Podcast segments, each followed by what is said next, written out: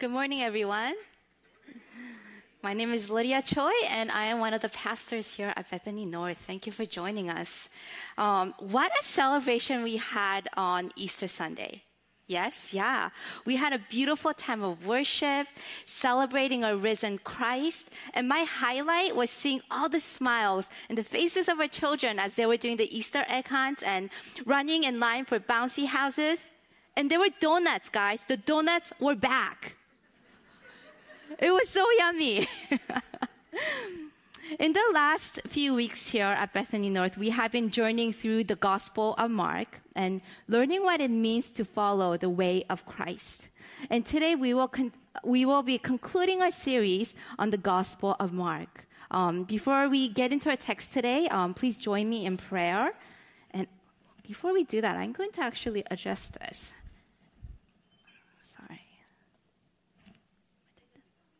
Oh, can, oh, there we go. There we go. okay, join me in prayer. Let us pray.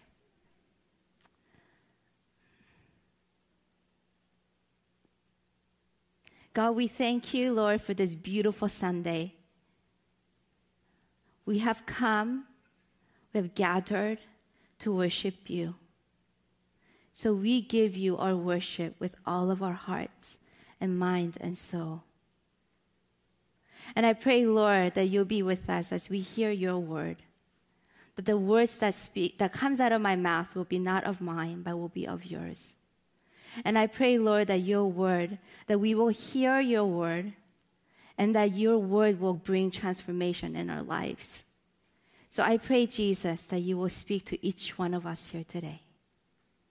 And we lift and give this worship to you. In Jesus' name we pray. Amen. So last week, Pastor Scott shared about the empty tomb. The tomb is empty. Jesus is risen.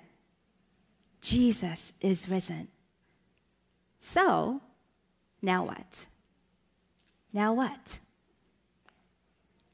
What are the disciples supposed to do? The disciples, three years prior to Jesus' death, Jesus appointed them appointed the 12 that they might be with him, that he might send them out to preach and to have authority to drive out demons. The disciples lived with Jesus, traveled with Jesus, and had deep conversations with Jesus and learned from Jesus. And this Jesus, whom they loved, whom they, whom they knew came as king of the Jew of the world was crucified, died a shameful death on the cross, and was buried. The disciples were mourning. In the Jewish traditions, um, the period of bereavement is divided into three parts Ananut, Shiva, and Shaloshim. The disciples were in the stage of ananut, which means deep sorrow. And this deep sorrow begins at the moment of the person's death and lasts until their burial. So here are the disciples in ananut, deep sorrow. And Mary Magdalene comes to the disciples after she has seen Jesus. Jesus has appeared to her. And I can only imagine her expression and the tone of her voice. I have seen Jesus. I have seen Jesus, she says. But the disciples did not believe. Mary's words seem like nonsense. Then Jesus appeared to the two men on their way to Emmaus. After the men recognized that it was Jesus, they hurried and went to Jerusalem to tell the disciples. It is true. The Lord has risen. We have seen him. But the disciples, in their deep sorrow, refuses to believe. We might ask, why didn't the disciples believe the witnesses? It might be simple and easy for us to say that because we know the story. But the disciples were in the middle of everything that was happening in real time. And finally, Jesus appears to the disciples. Um, today, I want to draw your attention to Thomas, one of Jesus' disciples. When we think of Thomas, we immediately think, oh, yes, that doubting Thomas, the skeptic. It's in John 20 that Thomas gets his nickname. If you have your Bibles with you, or you can look on our screen, I'm going to read John 20, verses 24 to 26. And it says this Now, John, also known as Didymus, one of the twelve, was not with the disciples when Jesus came. So the other disciples told him, We have seen the Lord. But he said to them, Unless I see the nail marks in his hands, and put my finger where the nails were, and put my hand into his side, I will not believe. A week later, his disciples were in the house again, and Thomas was with them. A week later, it has been a week since Thomas heard that Jesus has appeared to the others. And I'm sure Thomas was sitting in agony disappointment. Thomas has given up everything to follow Jesus. Three years of his life, he followed Jesus. He witnessed miracles, healing, and powerful teachings. Thomas loved Jesus. And Thomas grieved, mourned in deep sorrow for a week. And verses 26 to 29 follows. Though the doors were locked, Jesus came and stood among them and said, Peace be with you. Jesus knew exactly what Thomas needed to hear peace. Peace.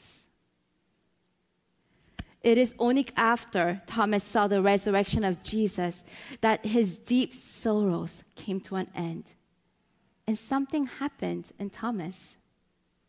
Church um, traditions tell us that Thomas preached in ancient Babylon near the Tigris and Euphrates rivers, where Iraq is today. He traveled to Persia, a present day Iran, and continued to win disciples to Christ. Then Thomas sailed south of Malabar on the west coast of India in 52 AD hundreds of years later, in 1498, when a Portuguese explorer named Vasco da Gama arrived in the west coast of India, the Malabar coast. The, those explorers found a church in India. They're like, a church in India?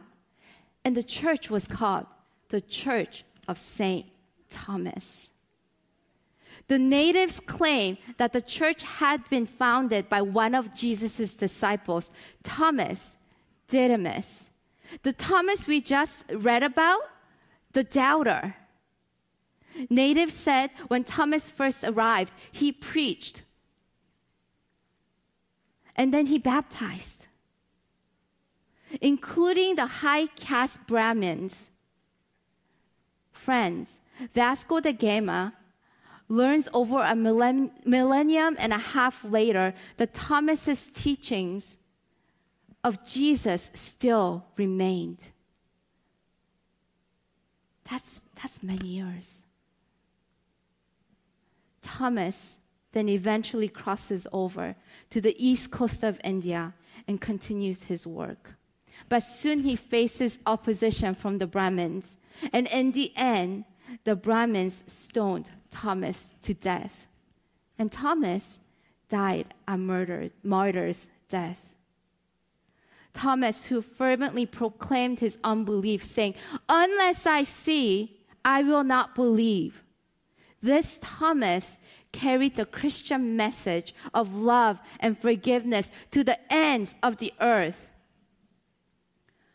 Perhaps Thomas is even maybe the only disciple of Jesus that went outside of the Roman Empire to spread the gospel. This doubting Thomas, as we know him today, died a martyr's death in the name of Jesus. But something must have happened in this doubter's mind. How does a doubter become so devout that he would travel to the ends of the world to share the gospel? And this is almost 2,000 years ago. There were no cars or even airplanes, right? How does a doubter become devout? Stick around. Don't quit. Don't quit. After Jesus' death, Thomas didn't li- leave his friends, his community. Thomas could have said, I've had enough, and went on his way. Even though Thomas chose not to believe, he didn't leave. He stuck around. He didn't quit on Jesus.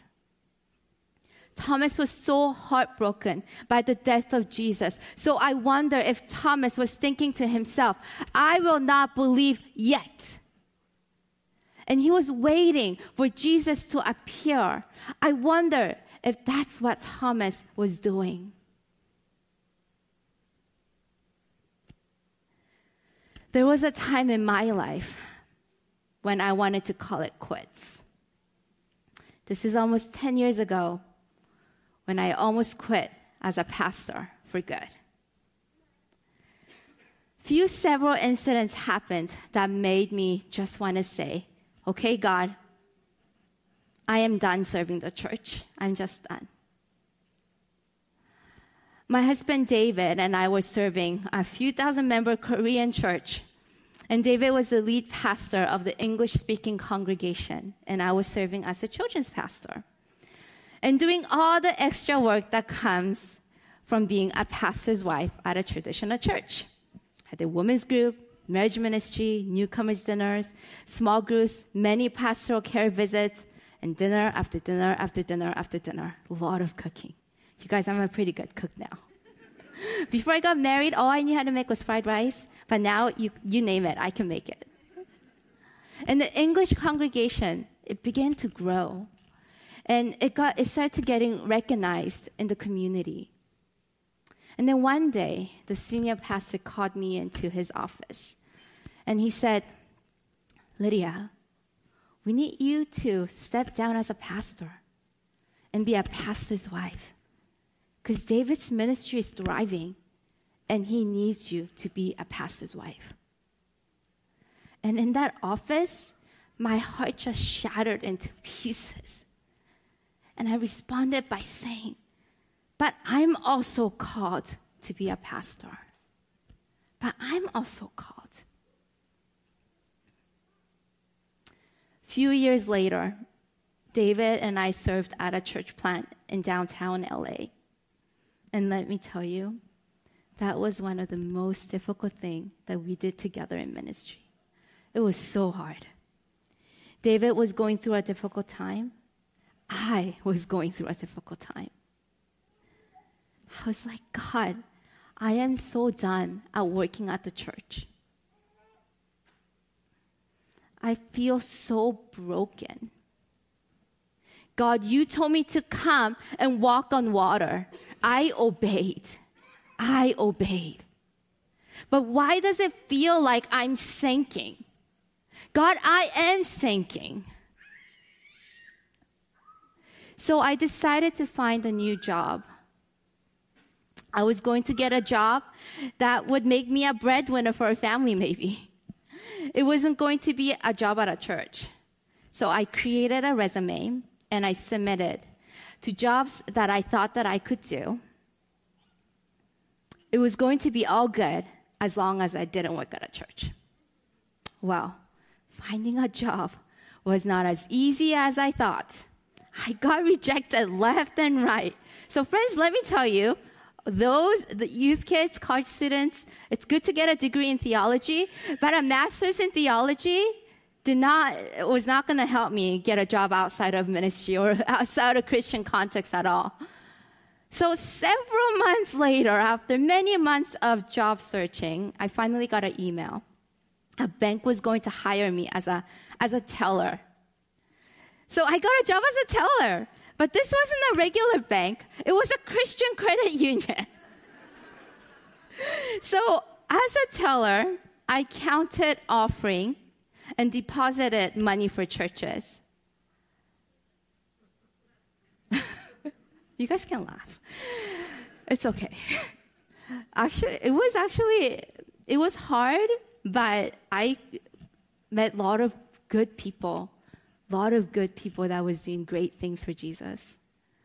But after three months, I was kind of done with this job. I, I'm not even good with numbers. I am not the typical Asian who's very good at math. I am the unusual one that has to use Siri to do math. So I say, hey Siri, oh my God, it might respond to me. What's two plus two? Yes, that's what I do. Siri is my friend who teaches me math. Well, David and I, I, I agreed that I wouldn't quit this new job without finding another job to replace it. So I worked as a teller for one whole year. And I am happy to report that they promoted me as a senior teller. But I was so discontent. I was discontent because there was a tug tug of knowing that God had called me to do. God had called me to serve the church. It was very clear He called me to ministry. He called me to ministry when I was in ninth grade. It was my dream to be a pastor as a young girl.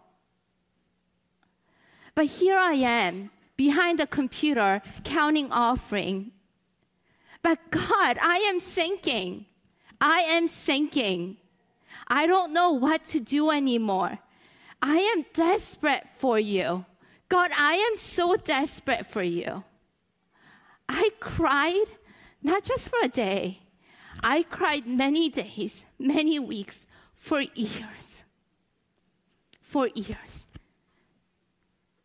This happened not just for a few months, guys. It continued on for many years. I cried out, I am sinking, God.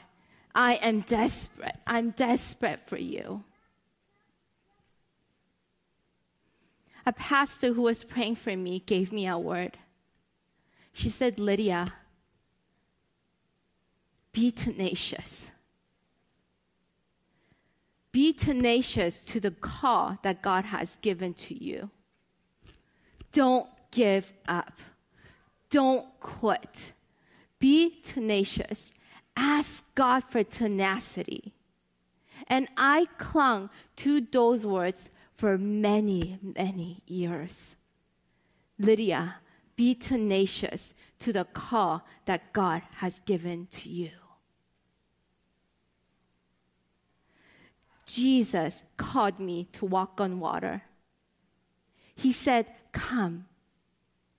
But when I saw the storm and the wind, the harshness and the hiccups of life, I started to sink. I was afraid. I was gasping for air. My eyes were not on Jesus. My eyes were on the storms of life. I was only seeing the immediate. And in the midst of my desperation to live the life that Jesus had called me to live and to walk on water, Jesus reached out his hand and catches me and pulls me out. And Jesus today is reaching out his hands to you to catch you.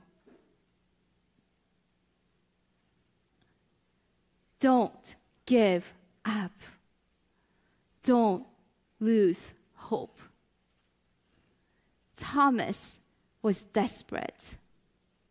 People were telling him they saw Jesus.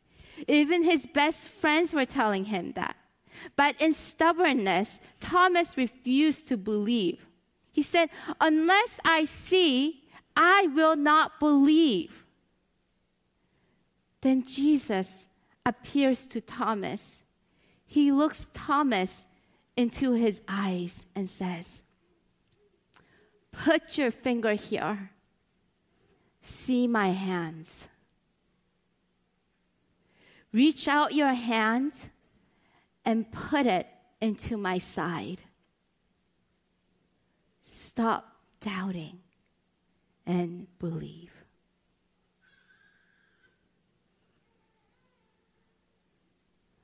I am sure in deep relief, Thomas cries out, My Lord and my God, my Lord and my God.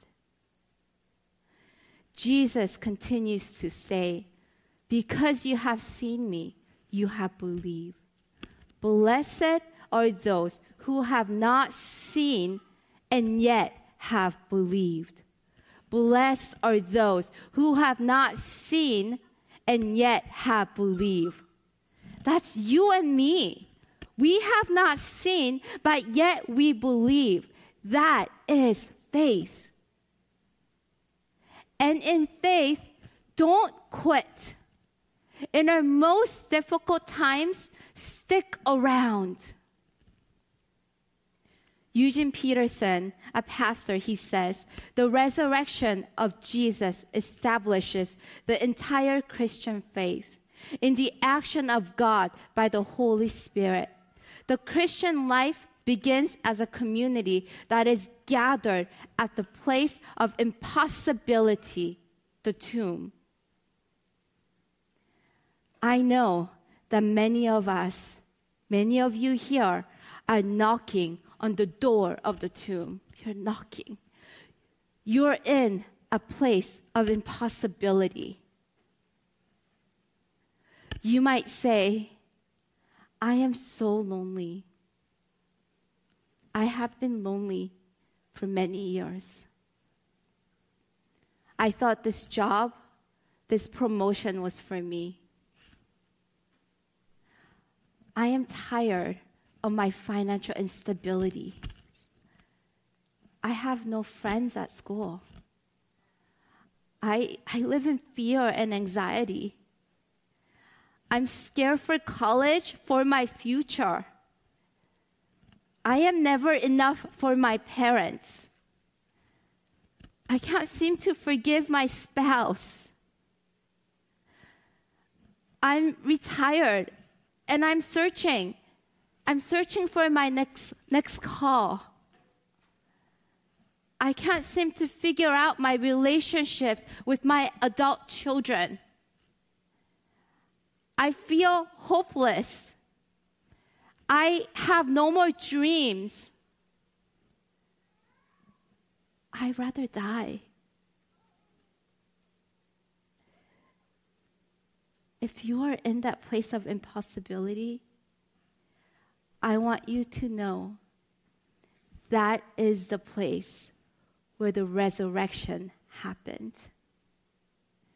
That is the place where the resurrection happened. For us who have seen our hopes and dreams destroyed, there is nothing to fear. Jesus has already overcome death and darkness. There is no fear in love.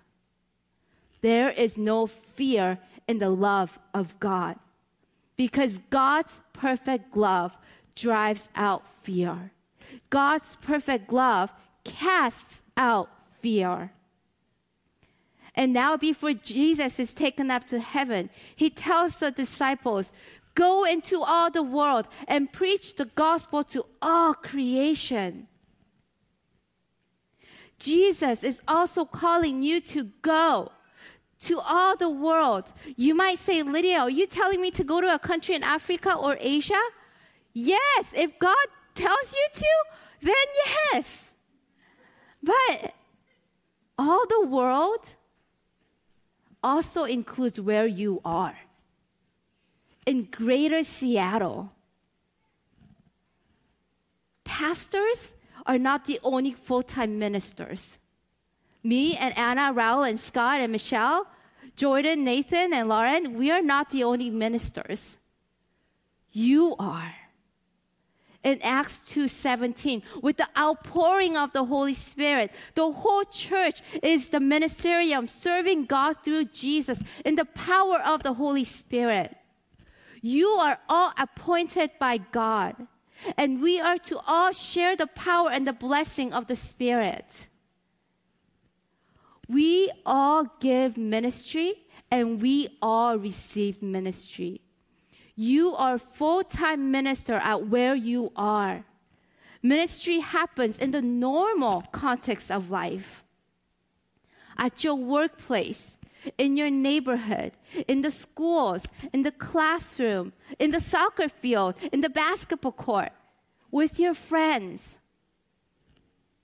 We are not the only ones that needs to hear the gospel of Jesus Christ every Sunday. Your friends, your neighbors, your coworkers, your family, they also need to hear the gospel of Jesus. And I'm going to ask the band to come up as I share this one last story. Last Sunday, our family invited my son's friends, um, my, my son's friends' family to church. We have been praying for this um, family for, for more than five years. And with COVID, it took extra few more years for us to invite them to church. We love this family, beautiful family. And we wanted them to experience the love of Jesus, the joy, the peace, and the grace to know our good, good God. They have never been to church.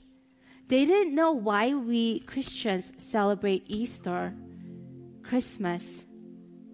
We can't assume that people know what Christmas and Easter is anymore.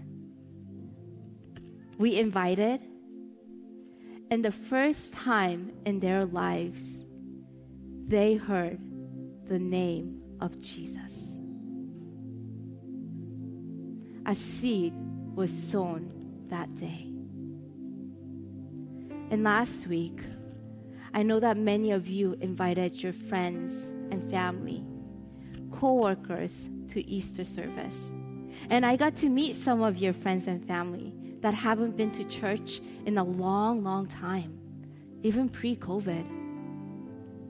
And more seeds were sown on Easter. Friends, let us not stop sowing seeds or wait until Christmas to invite our friends back to church or to share the name Jesus with our friends. Let us continue the work that God gave us.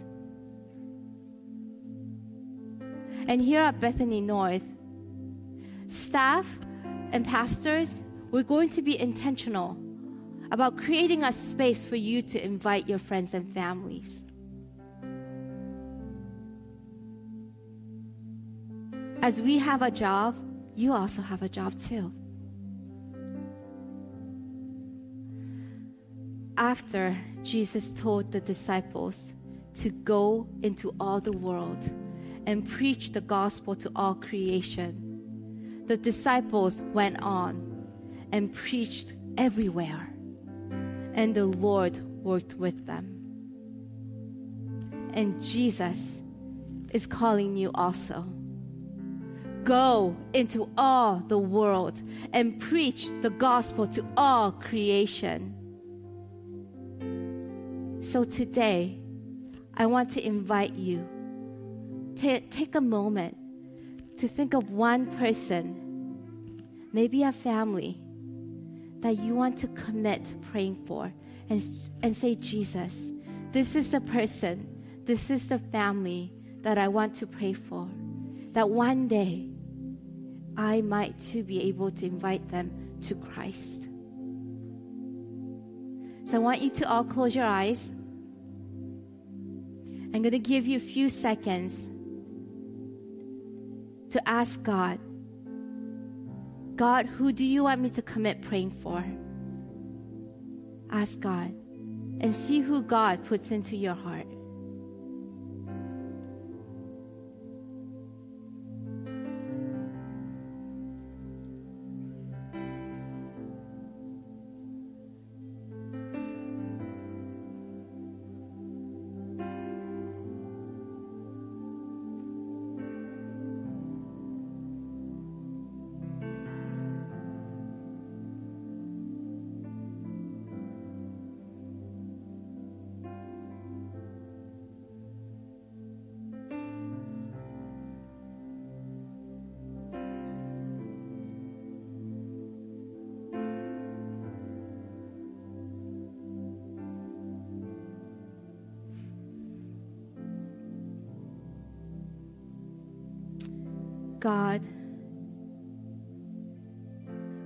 We lift our friends, our family, maybe a coworker, a neighbor, up to you today. I pray, God, Lord, that as we share lives with people that are around us, that the love of Jesus Christ will overflow out of us. That you will give us, Lord, the opportunity to share the gospel of Jesus Christ with those that you have put in our hearts. So I pray that you will prepare the hearts of the people that we are praying for. That we will have the opportunity to sow a seed in your heart, in their hearts, for you to work in them. For you have called us to go. So may we accept that call and to go into this world to the ends of all creation, which could be in another country. But Lord, it could be right here in Seattle, where we are, where we live, where we work, where we go to school, where we play sports.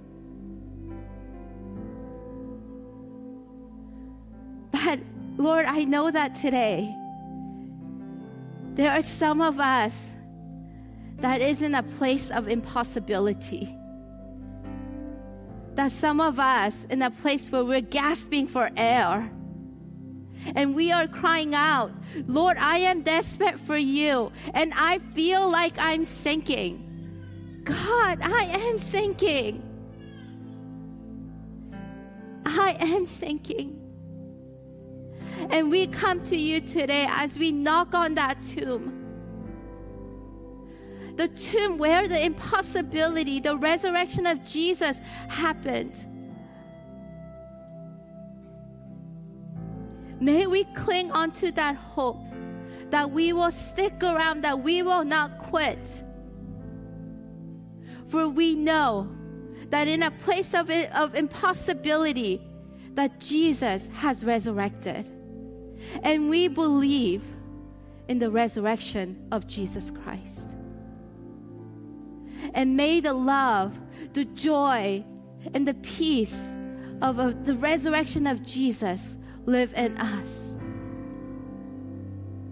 And as we call out to you, Jesus, Jesus, Jesus, May we fix our eyes onto you. Friends, Jesus is reaching out. He's holding your hand and He's catching you. And He brings you back on water to walk with Him.